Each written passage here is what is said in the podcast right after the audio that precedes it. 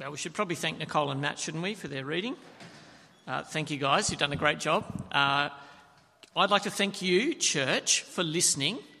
Uh, it's one of these things, isn't it? We're looking at the Old Testament, and you might think to yourself, gracious, what have I done turning up today? Uh, and we're in Kings, and, and like, what on earth can, can anything good come from this? Uh, I want to be so bold as to suggest that it's possible. Uh, we're going to try and look at uh, the big picture here today, and uh, I think you might be able to be encouraged. I think you might be able to have something to write down on your cards.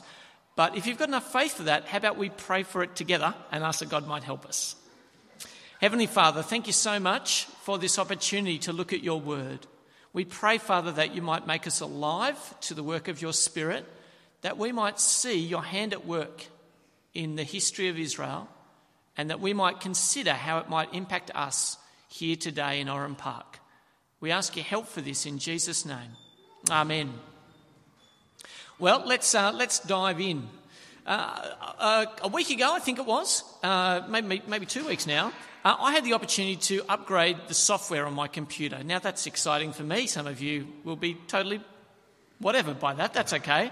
Here's what happens when you upgrade your software generally uh, you get a little screen that comes up like that, and that's fine. And then you get a screen that comes up looking like that. And, uh, and what, have it, what it has on it is uh, to continue installing the software, you must agree to the terms of service in the license agreement. You can see it's here, but it scrolls down here. And then it's got a little arrow down the bottom here saying agree. So what do you do? You click the little button that says you agree. And so you agree, and then, it, then, then just to kind of tease you, it puts this up the top. I'll blow it up a little bit for you. It says, I have read and agree to the terms of the software license agreement, agree, disagree. So it says, Do you agree? You click it, and then it says, I have read and agree to the terms of service. Do you agree? Now, the reality is, well, I could take a show of hands. How many of you have read to the end of the terms of service? Uh, we are now in the process of living with ridiculous terms of service given to us all the time that we click through without reading at all and agree to. Is anyone familiar with this? Okay, very good. The idea is that the nation of Israel was given to God's people, and it was given with the terms of agreement. In fact, the book of Deuteronomy pretty much is the terms of agreement, and Matt's spoken very carefully uh, to that point uh, when he uh, introduced us to the sermon series. So, pretty much, there's 32 something chapters of the book of Deuteronomy, which are your terms of agreement, your service agreement, Israel, if you take over this promised land that God is giving you. Do you agree? And they said, We agree. And then they went into the land. Now, what we're going to see today is some of the details of what it looks like when you agree to the terms of service and have no idea what they said and when you ignore them, what the consequences might be. So, we're looking at a slice of Israel's history, and I want to show you some of the things that we should consider as we're looking at the book of Kings. If you're doing our reading program with us, we're reading a chapter a day, and uh, we're up to the book of Kings. And uh, very conveniently for this month, you'll only be able to, you'll only have to look at the mo- day of the month, and that will be the chapter of the book of Kings that we're up to. Okay? So, whatever the day of the month is, that'll be the chapter you're reading in 1 Kings. I want to show you some things to think about how we read 1 Kings so that it might encourage our hearts. So let's, let's dive in. What's the big picture? I have this little Bible overview that I do with people which uh, uses pictures. I particularly use it at the school, but it's, it's encouraging me, and, and I've done it with some other people as well. And basically, what it does is it gives you an overview of the arc, the story of the, of the Bible, from creation to fall all the way through to new creation centered around the person of Jesus here. That's what we see. That's the big overarching scope of the Bible. Now, along the way, we are looking at the book of 1 and 2 Kings. And in that story, we're part of the Old Testament unfolding story. The people of God have come into the promised land, beautiful green grass. I didn't have a picture of a land flowing with milk and honey, but green grass. They have, after a very painful period of judges, now come to the point where David has ruled them as king, his son Solomon has ruled as king, and so we're in this time of the kings. It's before the exile where they lose the land, where the terms of service agreement come home to roost and they get booted out of the promised land. So 1 and 2 Kings sit here in the unfolding story of the Old Testament. That's the big picture. What about the promise picture? One of the things that we do, and Matthew laid out for us how these books unfold, one of the things that we want to keep an eye on, and I'll just quickly refresh uh, what Matthew said. Uh, there are some promises in the Old Testament that we should keep an eye on. Uh, God says, for instance, to Noah that he'll never flood the earth again. So he keeps that promise all the way through. We saw, uh, Matt told us to remember LOB. Is that right, Matt? Land, offspring, blessing were the three promises that were given to Abraham. He would receive a promised land, there would be offspring, and there would be a blessing to the whole world. Well, the land took a while to get, and they're about to lose it again.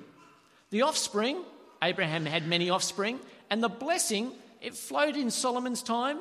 It's about to be the dark ages for blessing, and then eventually, in the age of the church, we're supposed to be blessing the world in fulfillment to that promise.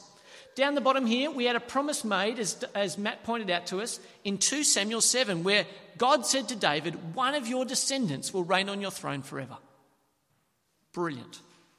We are looking forward to see who the son of David is that will reign forever, and we'll wait quite some time until we get to Jesus. So here's 1 Kings, where we are here, and here's where we are today, all the way up here in the age of the church, before Jesus returns and the new creation. What's the precedent picture? What I mean here is what's happened before that sounds like what we read today. Bear with me, I think this will be helpful. In the Old Testament, you've heard of the Exodus, where the people of God were in the land of Egypt. You can see a pyramid up there. Pharaoh is ruling over Israel as slaves. They're slaves in forced labour. They cry out to God for help, and God sends them a helper. Now, in the next bit where we are in Kings, Rehoboam, do you remember that funny little thing that, uh, that uh, Nicole read? Uh, the people come to Rehoboam, son of Solomon, and they say, Hey, king, can you back off the whole forced labour thing? Did you hear that? And the king says, I'll need three days to think about it. How did he do? Didn't do very well, did he? He said, Look, I mean, it's, it's such a man thing, really, isn't it? He says, my father, you know, he was about as thick as a finger. I'm, my finger's as thick as a waist, you know, I'm huge, I'm powerful and mighty. If, you, if my father scourged you with whips when he was making you slaves, I will scourge you with scorpions. In other words, he's about to say, You think you've seen forced labour? I'm going to put all of Israel under even more harsh forced labour. Now, what that sounds like, Israel's supposed to be free, aren't they? Well, the answer is yes. God took them out of Egypt. They're supposed to be free. And here's a king of Israel making them slaves again. So that's Rehoboam. That sounds like Pharaoh. Now, God tries to free his people with a guy called Moses, who I know you've heard of. Everyone can nod their heads and go, oh, finally, something I know. Yes, very good. Okay. Now, in the bit we just read, there's another bloke who's trying to set the people free. His name is Jeroboam. Now, again, I'll just stop. Everyone, look to me for one second.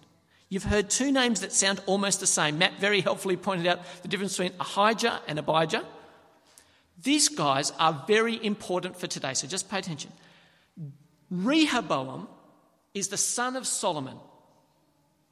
Jeroboam is an, a new king who comes on the scene. He's not related to David, and he's going to break the kingdom up.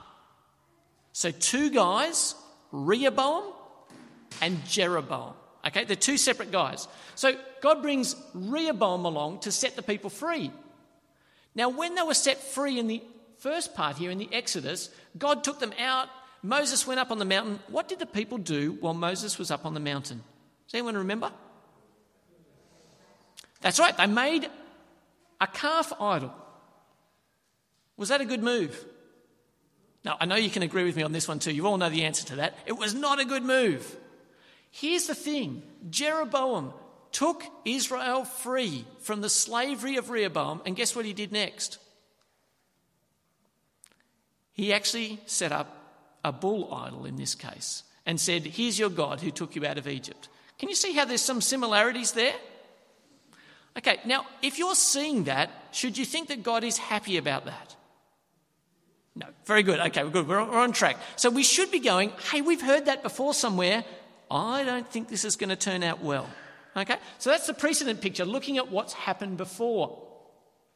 I want to show you the geographical picture. Now, again, great work, readers, battling through place names. We're not going to do a lot of place names today, but I want to show you something that'll help you understand some part of what's going on today. So have a look up here. Here is the nation of Israel. Fantastic. Right in the centre there, we have the temple, as Matt's pointed out to us very carefully last week. We have the temple in Jerusalem. It's located in the middle of the land. That's very helpful, isn't it? Because where's everyone supposed to go to worship? The temple in Jerusalem. Fantastic. Okay. Now, something terrible happens to the nation of Israel just at this point in time. Rehoboam is a jerk. That's the biblical technical name for what he did. Rehoboam's a jerk. Okay, and what happens is Rehoboam says, I'm taking the crew and we're getting out of here. So here's what happens. All of a sudden, the nation of Israel, for the first time, is split in two. Okay? There is what we call the northern kingdom or the, the kingdom of Israel. It's very confusing. Why don't they call it something else? Because you're thinking, hey, it was Israel before. Why is that one called Israel and this one called Judah? Bear with me. They like the name. There's, there's 10 tribes up here and two tribes down here. Okay, so that the nation is split into two.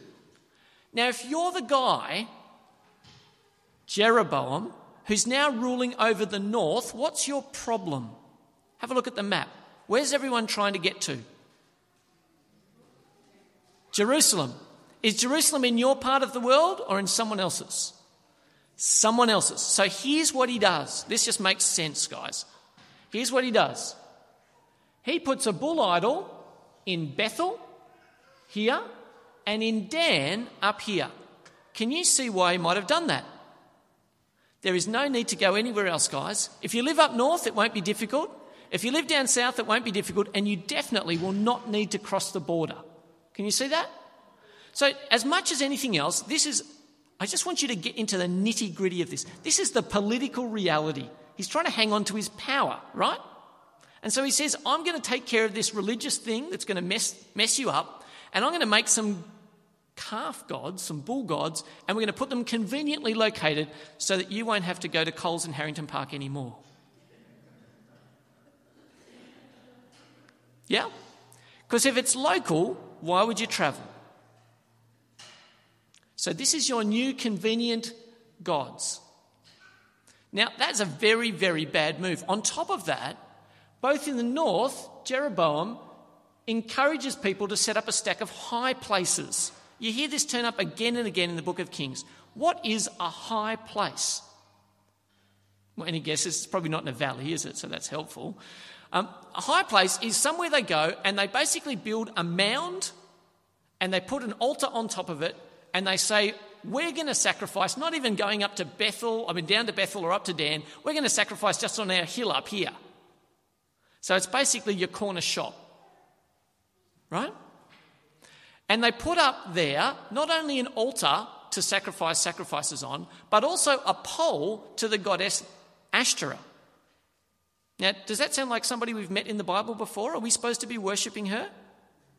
No, we're not. We're not supposed to be worshipping her. In fact, that's the God, together with Baal, that they were worshipping in the land. It's the reason that God made the original inhabitants have to lose the land because they were sinning so grievously by worshipping these gods. So, what's Israel done now? Set up all over the place multiple corner stores of religion where you can just duck up the hill and worship the gods of the local people, neglecting the Lord your God. Now, why would you do that? Because their gods were connected with fertility and farming. What are they doing? They're farming. And by the way, who is our God? Our God is a God who says you can't make an image of him. Our God says you have to worship with sacrifice in Jerusalem. So that's all a little bit inconvenient. All I want to do is make sure that my crops get on. And these guys, the guys who were here before, were worshipping some God who made their crops grow all right. Maybe we don't have to go to Jerusalem. Maybe we can phone it in from the top of the hill. You with me?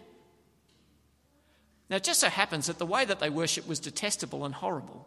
And as you heard, involved shrine prostitutes and all sorts of things. Fertility gods and sex are highly correlated. It's not a good look. So here you are, up north, two centres with idols in them, and then a stack of high places worshipping other gods. And you think, oh, well, Jerusalem will be all right, Judah will be all right, they've got Jerusalem. But no, they set up high places as well. So all of a sudden, from being one nation under God, so to speak, with a focus in Jerusalem, now we've got centres of worship everywhere, worshipping foreign gods. And you know who's responsible? Well, as much as anything else, it's Solomon, isn't it? Do you remember the end of his reign? He had how many wives?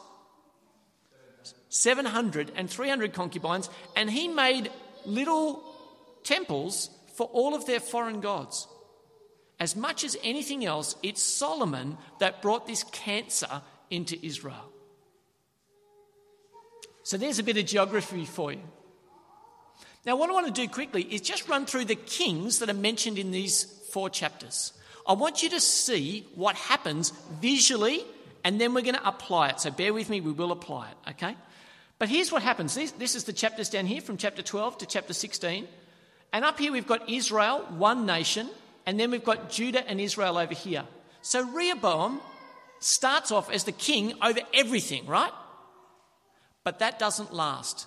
And so the book of Kings tells us that Jeroboam takes over the nation of Israel.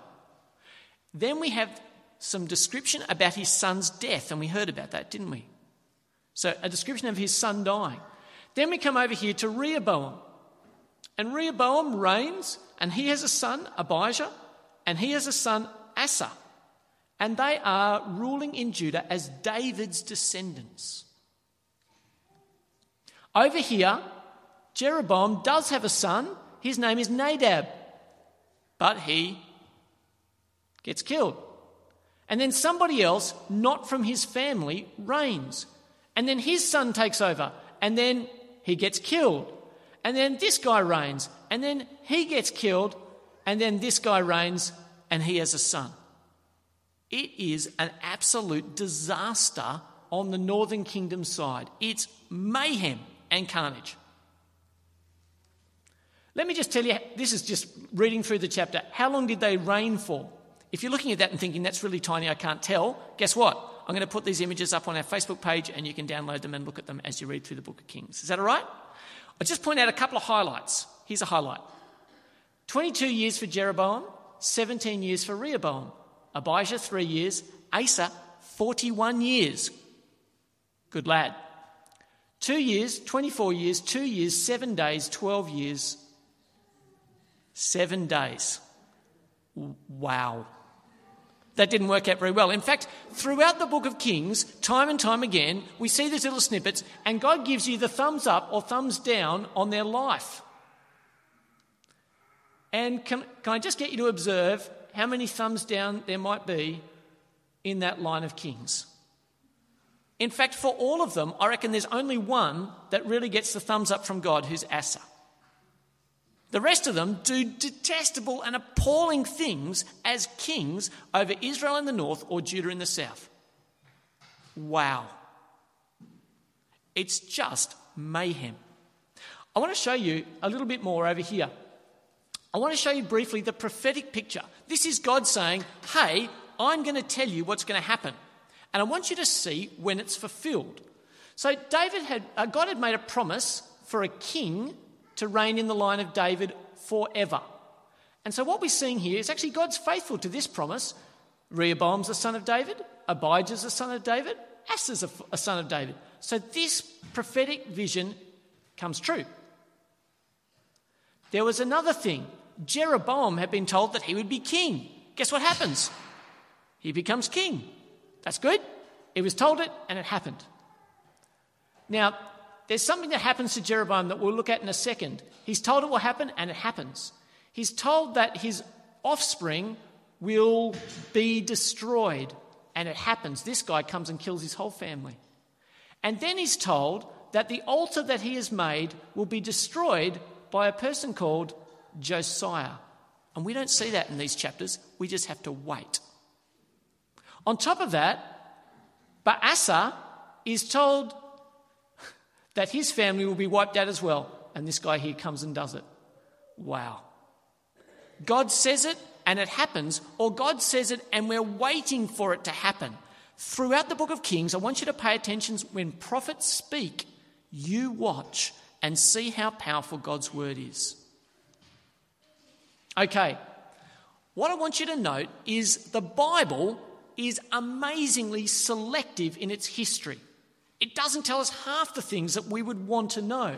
So, what is the Bible concerned about? It's concerned about these promises the promises of the land, the offspring, the blessing, and the kings, and the flood as well. It, it's, it's concerned about promises that God's made. It's concerned to tell us about prophecy.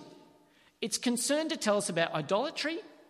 It's concerned to tell us how long they reigned for, and most importantly, whether they get the thumbs up or thumbs down from God. Now, that's quite a bit of information, but it isn't everything. What we see time and time again is a little snippet like this. Can I get you to open your Bibles?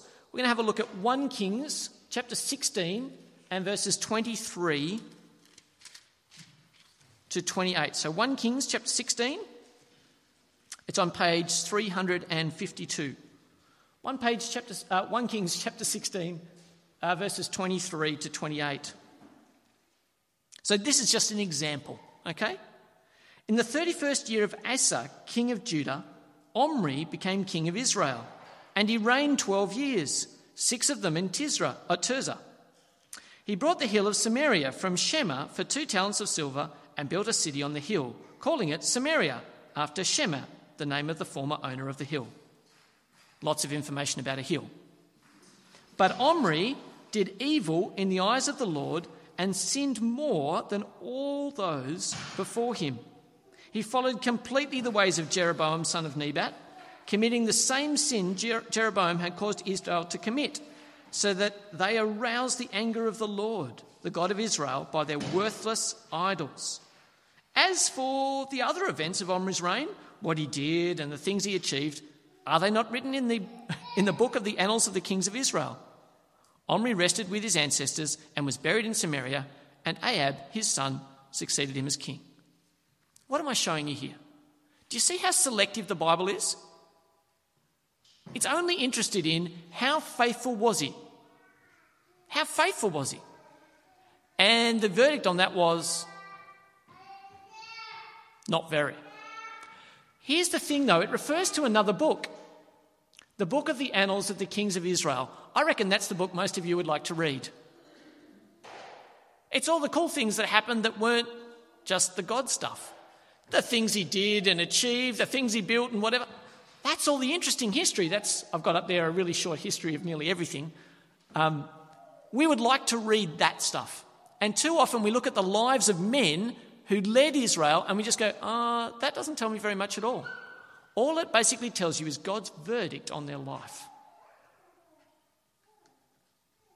Okay, so what do we make of it? What do we do with four chapters of 1 Kings? How do we make some sense of that?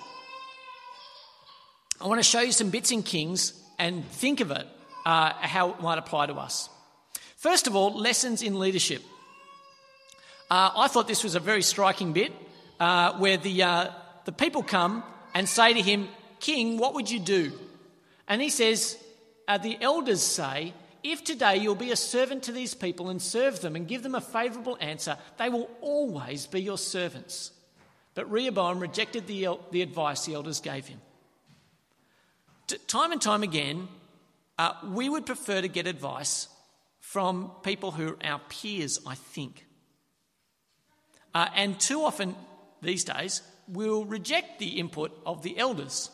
One of the joys that we have in our church here is that we do have a breadth of age, and it would be great, I think, to draw on some of the wisdom of that. Uh, my other response is uh, this was good advice. Be merciful and you'll win them over. Be a servant and you'll win them over. And he says, Actually, I'm going to be a strong man and crush them. And all I want to ask us to think about either with our workplace, our parenting, our marital relationships, will mercy or muscle be your first move? See, sometimes if my kids are driving me batty, I might think I'm just going to force them to do what I want, and it might not be the best thing.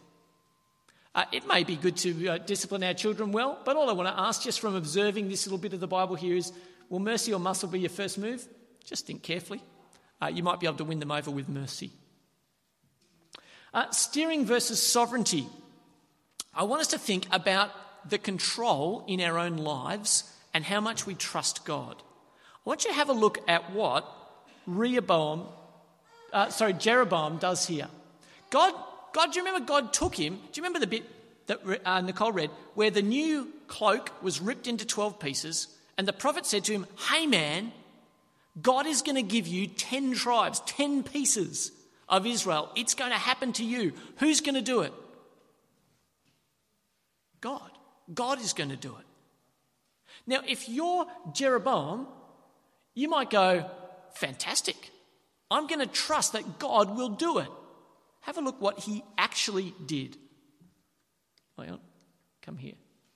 Uh, so in, uh, in 2 Kings, uh, sorry, 1 Kings 12, uh, he says this. I think this is hugely instructive. He had the word of the Lord declare to him that it was going to happen, but here's what happens in verse 26.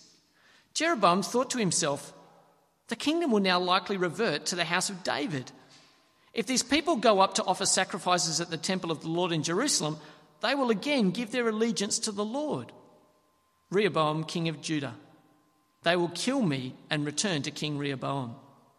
After seeking advice, the king made two golden calves. He said to the people, It is too much for you to go up to Jerusalem. Here are your gods, Israel, who brought you up out of Egypt. Do you see what he did? God put him in the position, but he thought, I have to solidify it. I have to keep it. If I don't put my own effort in, it'll go away. I think he gave up from trusting that God was in charge to thinking, well, I've come this far, I better take charge myself. I better grip the steering wheel and take over. And what I want to challenge us this morning is where's our trust really? We would say, I'm trusting God. And yet, a whole lot of the time, we're determining an outcome without any reference to Him. Our dependence doesn't turn to the living God, it turns to our finances, to our jobs, to our health. We, in the end, trust in things other than the Lord our God. And we see how it worked out for Jeroboam. He thought, I'll make my kingdom secure by doing it myself. And in that very act, lost it. Turn to God and trust Him first and only. I want you to reflect with me on the Word of God in the passages that we're looking at here. I want to say to you, it's not always fast, but it is always fulfilled. The Word of God is not always fast, but it is always fulfilled. Have a look at this bit here. Uh, he's setting up uh, an altar, a bad, idolatrous altar, and a prophet comes to him. Here's what it says By the word of the Lord, he cried out against the altar. So a prophet comes, Altar, altar, this is what the Lord says A son named Josiah will be born to the house of David. On you he will sacrifice the priests of the high places who make offerings here, and human bones will be burned on you. That same day, the man of God gave a sign. This is the sign the Lord has declared the altar will be split apart, and the ashes on it will be poured out. So here's Jeroboam. He started off his new religion. He's got his altar there, he's got the people there, and some guy from the other kingdom comes in and says, This is all going to go. It's all going to be destroyed. What's more, this altar is going to have human bones burned on it. Why does that matter? Because it'll be utterly desecrated. You won't be able to do anything religious here. He says that will happen through a guy named who?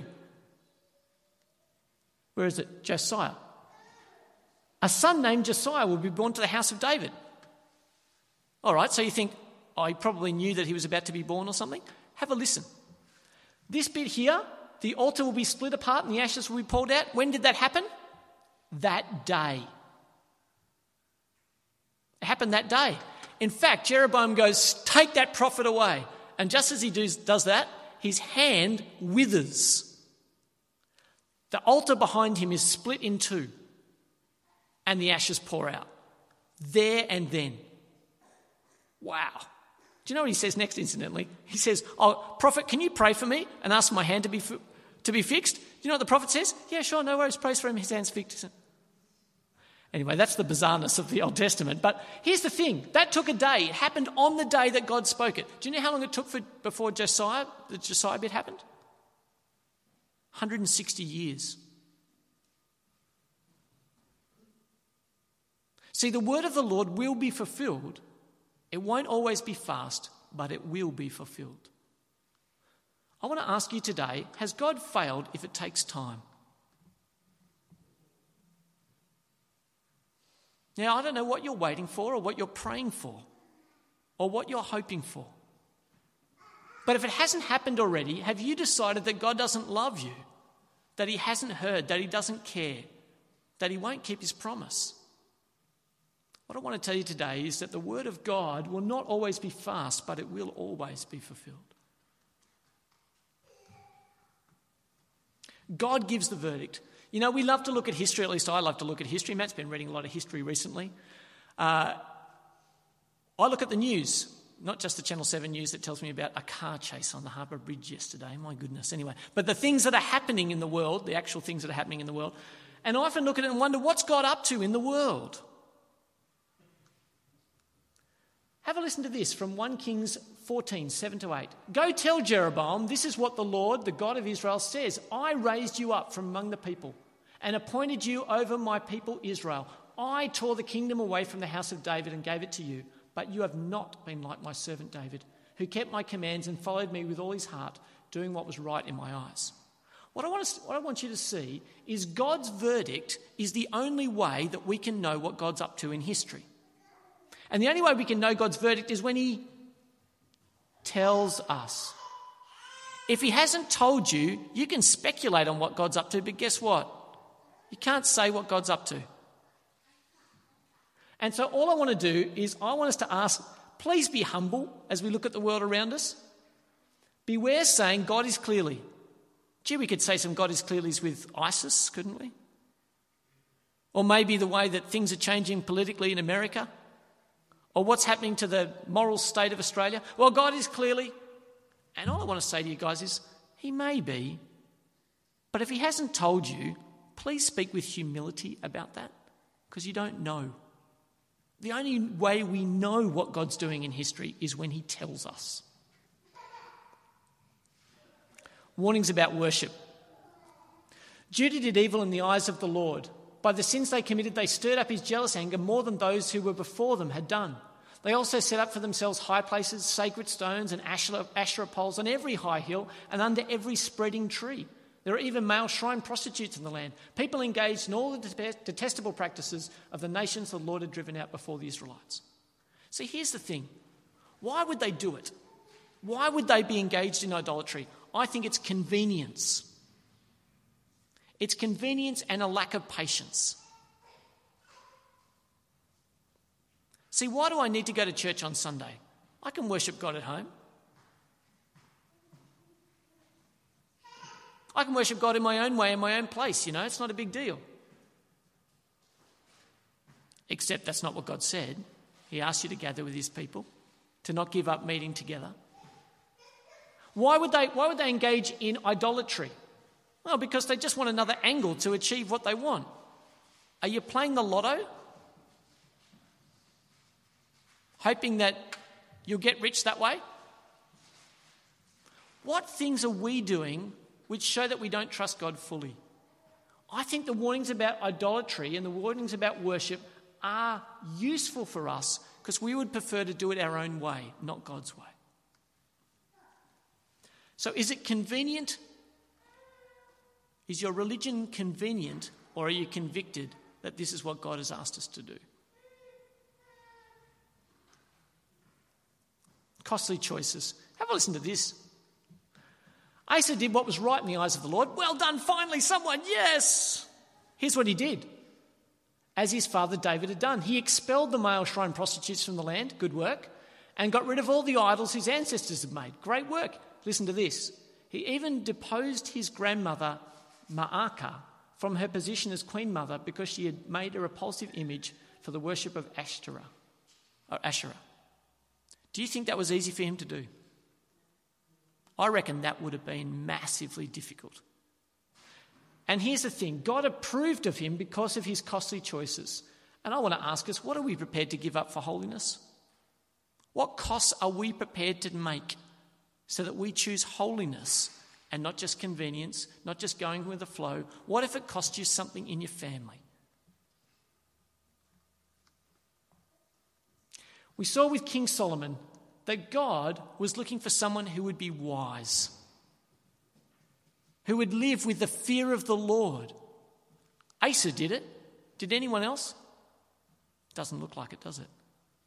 We saw that many were warned. The prophet spoke to them and said, Don't do this. We saw a stack of people who were wandering far from the Lord their God, looking for a king, a true and righteous king. If obedience is the key, do you know what you've signed up for? So Jesus says, Follow me. Trust and obey, for there's no other way. If obedience is the key, do you know what you signed up for? Do you know what you signed up for? Have you checked the agreement closely? When you signed up for Jesus, did you say, Yes, I'm in, and I'm, I think I know what I'm doing? I want to finish with these two challenges here. Are you going your way, a way of convenience in worshipping God? Or are you here to serve others and serve the living God the way He wants?